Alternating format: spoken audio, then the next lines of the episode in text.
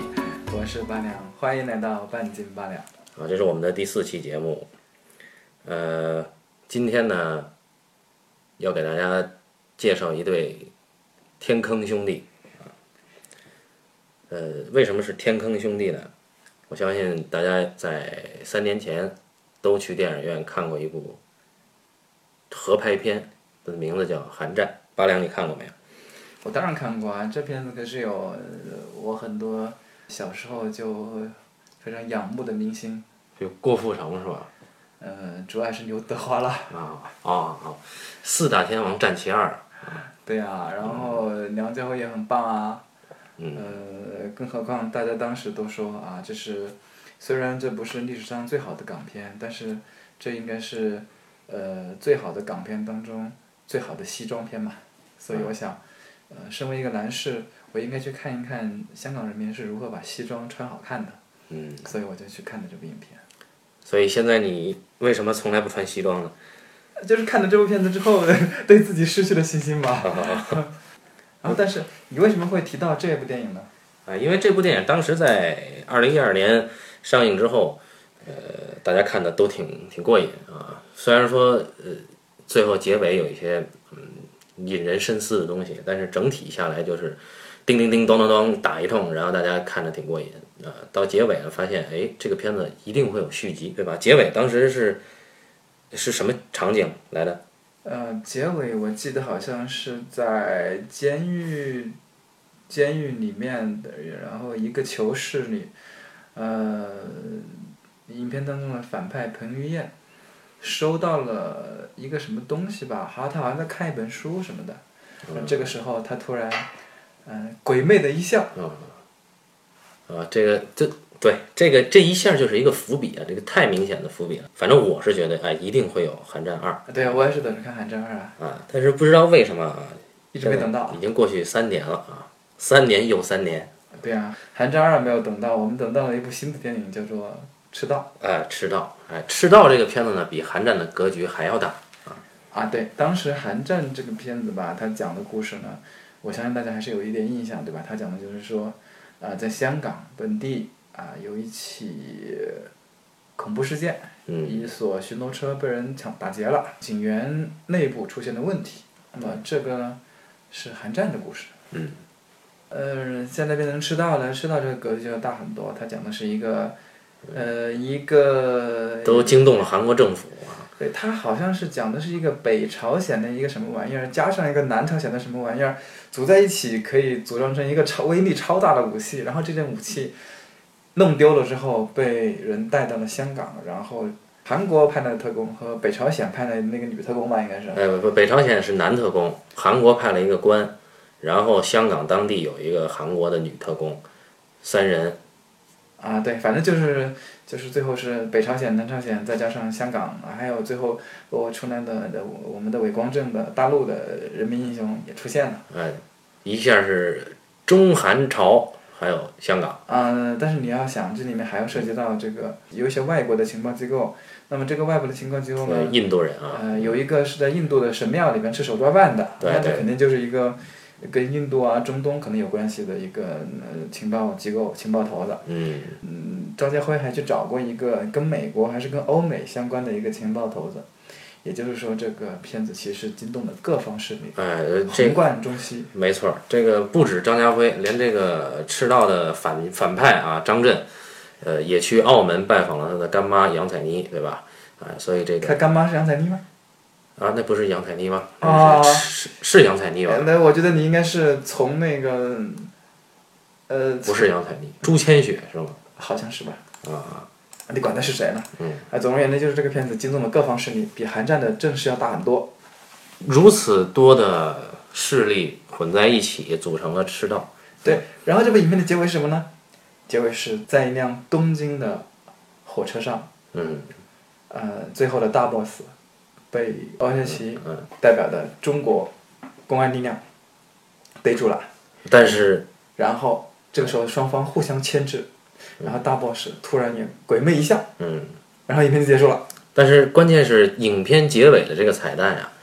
他又把另一方势力牵扯进来。他们呢是在日本拍的，对啊，我们现在还不知道这跟日本有什么关系。哎，对，总之全东亚啊，甚至连中亚都会卷入到吃到这个大坑里。这个大坑最后的结尾就是他鬼魅一笑之后，这个大坑还没合上，片子又结束了。对，而片子结束的时候出来一一排字幕，他是这么说的：“他说与赤道的战争才刚刚开始。”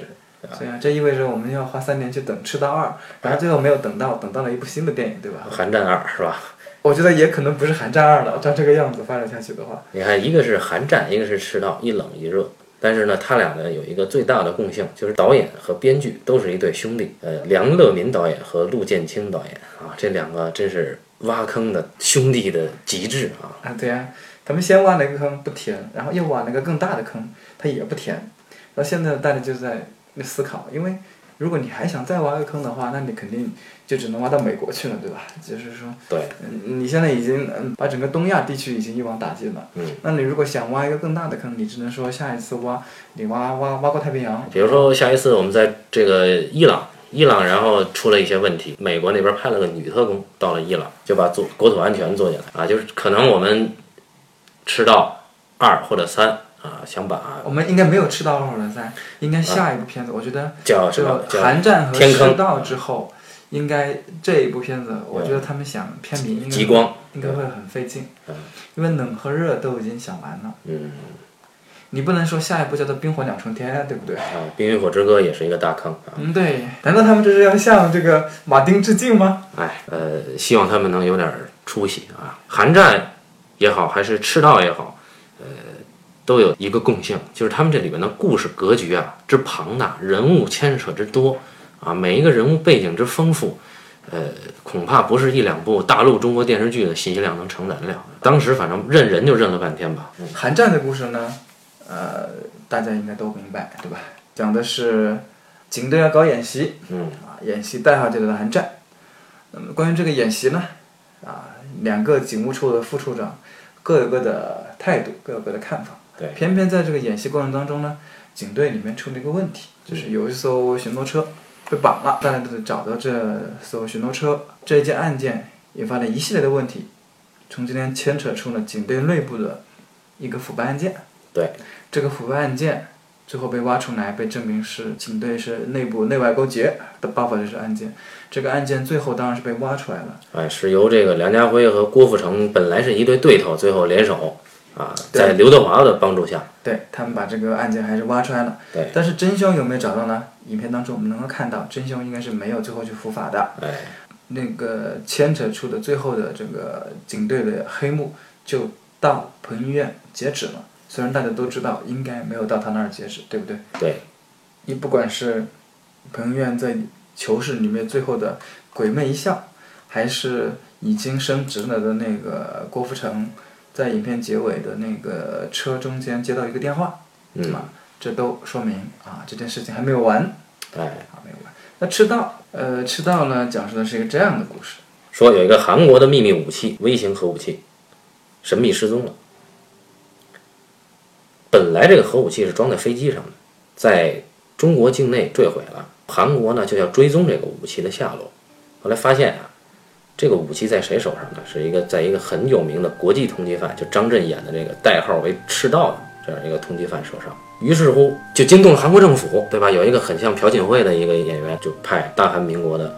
安全部的高官和一个北朝鲜啊挺英俊的一个小伙子，两个男人坐专机到了香港。另一边呢，张震演的这个赤道呢，带着一个美女，准备把这个核武器脱手，也要卖给一波外国人，对吧？对他们决定在香港交货，对。于是大伙儿来到了香港。而香港本地呢，警察反恐组呢，领导呢是张家辉，他的手下呢是余文乐，又是两个男人啊，两个男人呢准备呃把这个事情一定要解决。嗯，首先呢是要找出这个赤道，因为这是一个核武器，他们两个警察呢对核武器的这个原理相知甚少。为了保证香港居民的安全呢，他们特聘了一位大咖级的教授人物，这个人是谁呢？张学友先生，哎，他们请歌神来演一个核武器专家。然后在张学友先生的帮助下呢，他们张学友先生好像没有在剧情上起什么帮助啊，一开始就是只是张学友先生演的这个人呢一直在强调香港这个作为一个特区的立场。这两个警察和韩国的两个特勤人员通力配合，终于找到了迟到，顺便呢也把这个核武器呢给追缴到手。但是就在要成功的移交核武器的时候，本来应该由香港移交到韩国那边，我们中国大陆的一位高官来了，就是王学圻先生，带着他的女助手，对吧？小娟是吧？是叫小娟吧？关于这个小娟，后面有非常重要的作用。啊小娟后来好像这叫袁小姐好吗？真是的。是叫小娟，当时就是他就管她叫小娟，我记得。好，行行行行，然后袁小姐的这个演小员袁吧叫叫小袁，那就是啊，小袁对袁小姐的演员叫冯文娟啊。小袁呢，在执行任务的过程中呢，她牺牲了，但是到结尾，在日本的火车上，张学友对王王学圻有一场对手戏，张学友诡异的一笑，说小袁根本没死。这个小袁在这里面的人物角色里边，她的重要性可能应该排在女六、女七的这样一个戏份。这样一个人死没死，我不知道意义何在啊，好像很有玄机的样子。也就是说，你说了这么久，你还没有把这个事儿讲清楚。我相信大家听到这儿的时候已经懵了，大家已经根本没有听出来，反正就是 A 在抢 B，B 在抢 C，然后 C 又跟 A 合作，反正就是这一大通。这为什么会有一个这么复杂的故事呢？对这个故事呢，到现在还没有讲完，为什么呢？到结尾啊，你会发现整个故事又反转了一次。就这个张学友演的物理学教授啊，尽管他一直在维护香港特区的立场，但是最后我们才发现，原来真正幕后的黑手是张学友。故事讲到这儿，差不多算完了，一百一十九分钟的故事，呃，这个故事里面呢有很多地方是超越了我们的想象的。对，也超越了我们的常人的理解耐力。对你比方说啊，张震如果有这样一个东西，他要跟人交易，他交易第一次他失败了，嗯，呃，东西掉了，这很正常，对吧？嗯，东西掉了很正常。那么东西掉了之后，他是如何能够想到凭借一己之力？扛着那么多武器去打劫，把这东西抢回来呢？正常人都不会这么想，对吧？我们这位张家辉先生呢，也是一个奇葩，嗯，他一开始呢，啊，好像是一个很英明的警察，这个事儿也干得很麻利。对，但当他最后已经猜到张学友就是他的对手，这个大反派之后，他居然只带了两个手下去找张学友，呃，然后呢，他还自己独自一人去跟张学友面谈，把他的手下留在外边儿。对，结果显而易见嘛，结果显而易见，他被 A 了嘛，他然后和他两个手下全没了。他的手下们也 GG 了。在这个探案的过程中啊，张家辉的这个人物角色呢，我们会发现他是一个为了破案无所不用其极的人。也就是说，这个人啊，为了破案可以打破他自己的道德规则，包括他虐待这张震的女助手这种行为，他都做得出来。那么，为什么最后他敢一个人去冒风险去找张学友对峙，然后全军覆没？这人物的逻辑前前后后啊，感觉不是一个人。嗯，我是觉得这部影片呢，它有很多的致敬。我最后仔细思考了这部影片之后，我觉得这个《赤道》其实是一部非常博大精深的影片啊。它里面当中包含了很多大家一般猜不到，或者是需要去引申联想的东西。啊嗯，我们我们说第一个张学友这个形象，那大家是如何在荧幕上认识张学友了？那当然是《东成西就》里的洪七公了。还有《明月照江东》的太子，还有《旺角卡门》里面的那个小混混，啊对，还有《太子传说》里面的太子。包括《如果爱》里面的歌剧家。对，那么张学友虽然演了这么多形象，但是大家仔细一想，张学友先生他最深入人心的角色就是那些老港片当中的黑帮小混混的角色，让这样的一个人出演代表香港利益的一个核物理学家，哎，我认为是很恰如其分的。颠覆了以往的认知啊，对颠覆了以往的形象上有一个翻身。他应该是刻意和张学友先生以前饰演的角色有过对比的，这是第一个。小混混进修成了物理教授对对啊，那第二个，第二个呢，我觉得更有意思的是这儿，就是张家辉先生。张家辉先生，我们众所众所周知的是，他以前本来就是当警察的，对吧？他最早的时候先去考公务员，做过两年的警察，哦做了两年警察之后，他觉得警察太穷了，啊，他做不下去，然后他去干嘛呢？他到了那个李修贤的万能影视公司去跟李修贤打杂，然后李修贤说：“那你既然以前做过警察对吧？那我片子里面有什么警察，就让你来演吧。”他就是一从那儿开始一点点开始演警察的，现在终于出头了。嗯他是因为什么出头了呢？一个是证人对吧？对，正是另外一一个是激战。一个是呃心理扭曲的角色啊，一个是还是心理扭曲的 角色，激战好，啊那我们记住了啊，不要忘了激战啊，他演的是一个拳击手，对吧？拳落落魄拳王对，在这部影片当中，我们看到他依然是一个落魄警察。这位落魄警察最后怎么死的？大家想象一下，哦，他是在自由搏击中被那位女士活活给勒死的。这是这个招是哪儿来的呢？如果大家看过《激战》就知道，他在激战当中，每次他上了前台，他经常用这个动作打败他的对手。 哦，哦原来这是致敬。对哦，然后在这部影片当中，他成功的被这一招给 KO 了。这是头一次见到有演员角色用自己的死法向自己的另一种死法致敬的啊，对，所以我认为，有他有个性。对选择他来出演这个角色，而且有这么一段情节，我觉得道理主要在这儿。嗯，至于王学圻呢，呃，他的这个中国的这个神秘老大的这个角色，我认为大家可以跟《钢铁侠三》当中他的人物形象对照一下，大家看看是不是有异曲同工之妙。所以我认为这个形象是在跟他《钢铁侠三》当中的形象致敬。哦，难道你不觉得很有道理吗？有道理，有道理如果这样的话，我们还可以说到更多。啊。那张震也致敬吗？呃，这个张震吧，大家以前没有看过他演过什么枪战片，对吧？对，就是倒是最近的是《绣春刀》，对吧？对，最近徐文涛，演一个苦逼公务员啊，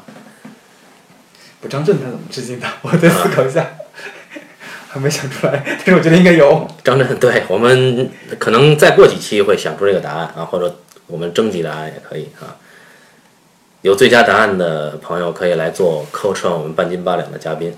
另外一个，我觉得这个里面当中还有一个有趣的角色，就是由池珍熙饰演的这个韩国国情院的那个高官的这位角色。对对对，呃，中国观众对池珍熙的了解来自于哪儿呢？是大长今哦，哦，先知道吧？哦他就是那位这个李英爱女士念念不忘的那位男主角，哦，他演的就是一个典型的居家好男人的形象。然后我们再看看池珍熙的出场，啊，很有意思。哎，池珍熙出场的时候，他就是以一个顾家好男人的形象，从一个家庭聚会当中出去的，为儿子的百日宴到处奔忙啊，对，也是从一个家庭。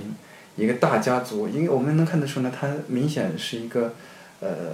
我们不能说高官吧，但是至少也是中产阶级的一个呃富裕家庭，然后从一个富富裕家庭里面的一个啊这个有妻有子成功人士的形象啊、嗯出现的，对，这是不是呃我们的天坑兄弟在考虑到这位演员他他他在中国人民心目中最熟悉的形象就是这个形象呢？然后又让他以这个形象而出现，让大家以最快的速度联想到大长今，并以此提高这位演员的认知度和号召力了。我觉得这也是有可能的。嗯，真是用心良苦啊。至于余文乐这个形象，嗯，也是有这个类似的。余文乐有什么是是是哪个影片？我我们想想余文乐一贯演戏的风格，当他二十多岁在演《无间道》的时候，他就是一脸憋屈、一脸便秘的样子，对，一个卧底跟在啊，对，跟在那个各位老大和警察后面，然后就是很便秘的样子，然后酷酷的在后面待着，对，然后也不说话，嗯然后想不到十多年过去了，他依然还在演这样的角色，他全片当中他也没有几句话，他依然是一副便秘的样子，然后嗯，站在各位老大身后，对吧？对，嗯，所以我想他应该是向他过去的美好日子致敬。这部影片当中有有有很奇怪的地方，比方说，当我们一开始看到池珍熙这位呃南朝鲜的高官在向家人告别的时候，但其实观众所有人都在想，这哥们儿一定会领便当，对吧？对，因为你都已经跟家人告过别了，哎，然后呃太太已经给你写了一张纸，然后让你带东西，这是明显你就是不可能回去带东西的，对的，对的，对，就是这这这个这个领便当的迹象已经非常的明显了。如果是放在《冰与火之歌》当中，他应该是下一分钟就马上领便当。啊，对对对，但是这故事出现了转折，当他在就是呃就是那一场夜戏当中被人突突突开枪，又补了几枪，然后在地上，然后 game over，嗯，呃的时候，呃以及以及后面的一段。后面的一段戏，那个韩国国情院的，我不知道是院长还是那个女高官在长那得儿很像等的朴时槿候，惠的那个，哎，对，在那等待的时候，我想拉下来的应该应该是棺材，对对，吧？所有人都想着替这个池珍熙在影片里的那个妻子和家人痛心的时候，对啊啊，大家惊讶的发现他没有领便当，啊，棺材里的那个人呢是北朝鲜的那哥们儿崔始源先生，这个就这就完全颠覆了我之前对他做的心理期待和认知。嗯但是我觉得这还是很成功的，因为他终于给了我一个惊喜。但是我们可以看出来啊，当他回到韩国的那一刻呢，他的家人其实很惊讶，他媳妇儿觉得，哎，我给你这张纸，你应该是回不来的呀，没想到还是回来了，对呀、不但回来了，还是坐着轮椅回来了。我觉得这是本片给我的最大的惊喜，就是，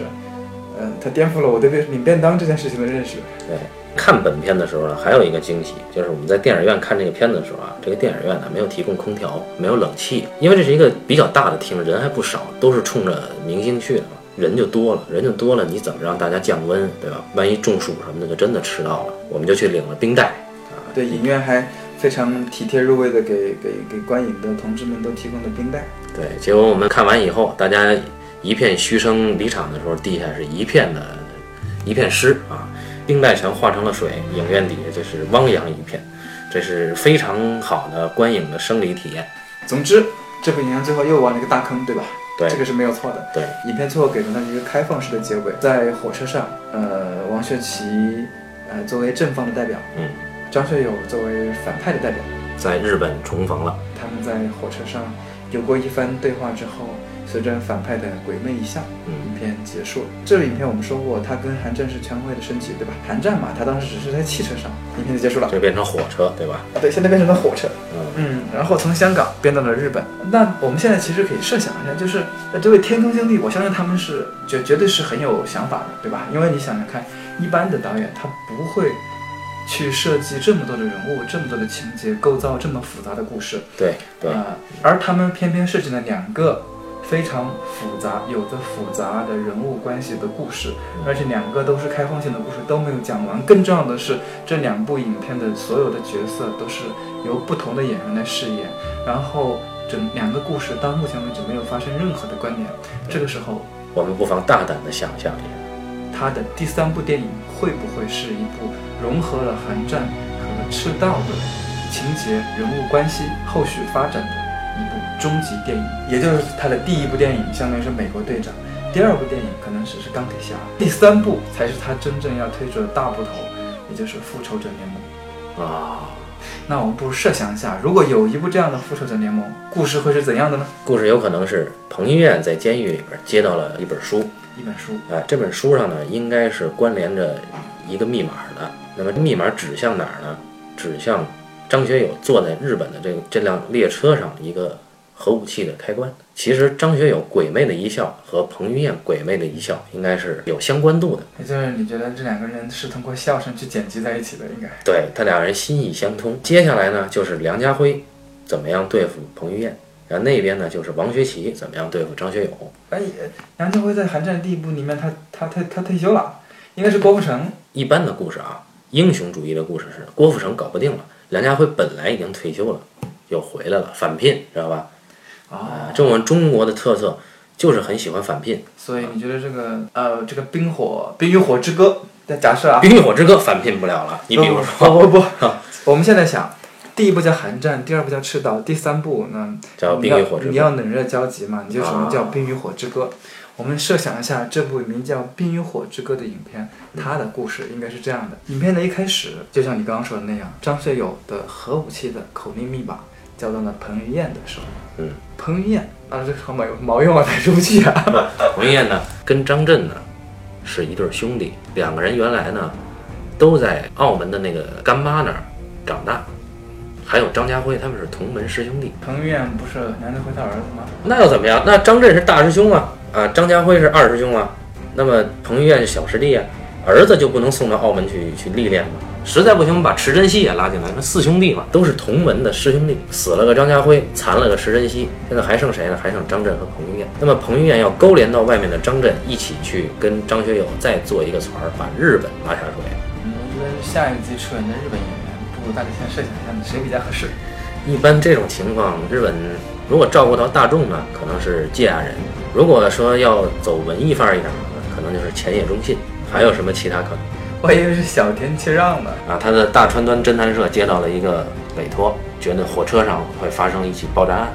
大川端真的是太 low 了，他们接不到这种活儿。 哦，这个应该是觉得火车上有一只猫走失 了这个应该是天海游戏的 BOSS，啊。这个太复杂了， 总之，我觉得咱俩应该编不下去。